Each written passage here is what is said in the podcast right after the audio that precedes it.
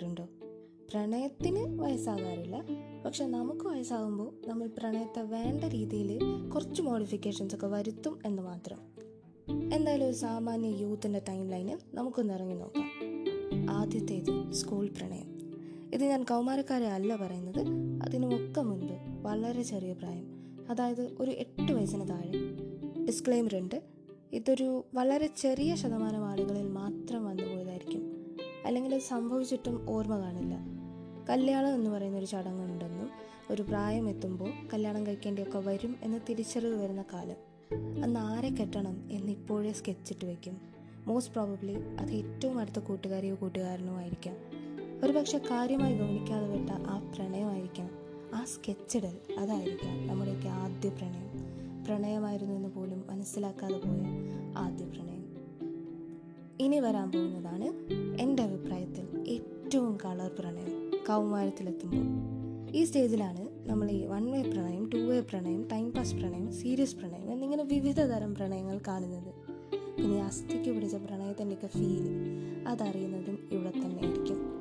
പ്രണയിക്കുന്ന ആളെ തന്നെ കല്യാണം കഴിക്കും എന്ന അത്രമേൽ ഉറപ്പോടെ വിശ്വസിച്ച കാലം.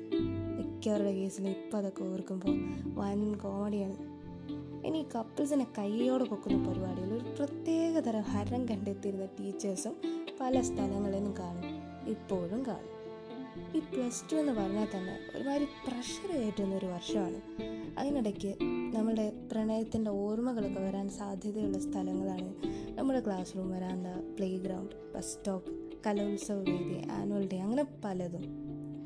അങ്ങനെ പതിനാല് വർഷത്തെ സ്കൂൾ ജീവിതമൊക്കെ കഴിഞ്ഞ് കോളേജിലേക്ക് വരുമ്പോഴാണ് നമ്മൾ പല സ്ഥലത്ത് നിന്ന് വരുന്ന ആളുകൾക്കിടയിൽ ജീവിച്ചു തുടങ്ങുന്നത്. നമ്മുടെ ചുറ്റുപാട് വളരുന്നു കാണുന്ന ലോകം വളരുന്നു എന്ന തിരിച്ചറിവ് വരേണ്ട കാലം ഇതാണ്. യൗവനകാലത്തെ പ്രണയത്തിലാണ് നമ്മൾ കുറച്ച് കാൽപ്പനികതയും സാഹിത്യകാരന്മാരെയും ഒക്കെ കൂട്ടുപിടിച്ച് തുടങ്ങുന്നത്. നെരൂതയും കീച്ചിനെയൊക്കെ ഈ കൈവെള്ളയിൽ കൊണ്ട് നടക്കുന്ന കാലം പ്രത്യേകിച്ച് ആർട്സ് കോളേജിലെ പിള്ളേർ ഒരു ഉറച്ച നിലപാടും വളരെ വിശാലമായ ഓപ്പൺ മൈൻഡൊക്കെ ഉണ്ടാവുന്ന കാലം പേടിക്കാതെ പ്രണയിച്ചു തുടങ്ങുന്ന കാലം. ഇനി ചിലരുടെ കേസിൽ ഇവിടെയാണ് ഞാൻ നേരത്തെ പറഞ്ഞ അസ്ഥിക്ക് പിടിച്ച പ്രണയം തുടങ്ങുന്നത്. ചിലർക്ക് ഇതൊരു സീസൺ ടു ആയിരിക്കാം ഇനി വേറെ ചിലർക്ക് ഇതൊക്കെ നമ്മൾ പണ്ട് വിട്ട കേസാണെന്ന് പറഞ്ഞ് ഒരു അർജുന്റെ ലൈറ്റ് വേർഷനൊക്കെ വരും. പക്ഷെ എന്താണെങ്കിലും നമ്മുടെ നാട്ടിൽ പ്രണയിക്കാൻ ഏറ്റവും ബെസ്റ്റ് സ്ഥലം അത് നമ്മുടെ സ്വന്തം കോളേജ് ക്യാമ്പസാണ് ഇനി ക്യാമ്പസ് ജീവിതമൊക്കെ കഴിഞ്ഞ് കുറച്ചുകൂടി പ്രായമാകുന്ന ഒരു സമയം ഒരു ഇരുപത്തഞ്ച് വയസ്സിന്റെ റേഞ്ച് എന്നൊക്കെ വേണമെങ്കിൽ പറയാം. ഈ സമയത്താണ് സൊസൈറ്റി നമുക്ക് നേരെ വെച്ച് നീട്ടുന്ന ഉത്തരവാദിത്തങ്ങളുടെ കാലം. ദേ ഇവിടെ തുടങ്ങിയാണ് പ്രധാനപ്പെട്ട ഉത്തരവാദിത്തങ്ങൾ എന്തെന്ന് വെച്ചാൽ ഏറ്റവും കോമൺ ആയിട്ട് ജോലി വാങ്ങുക സെറ്റിൽ ആകുക കല്യാണം കഴിക്കുക.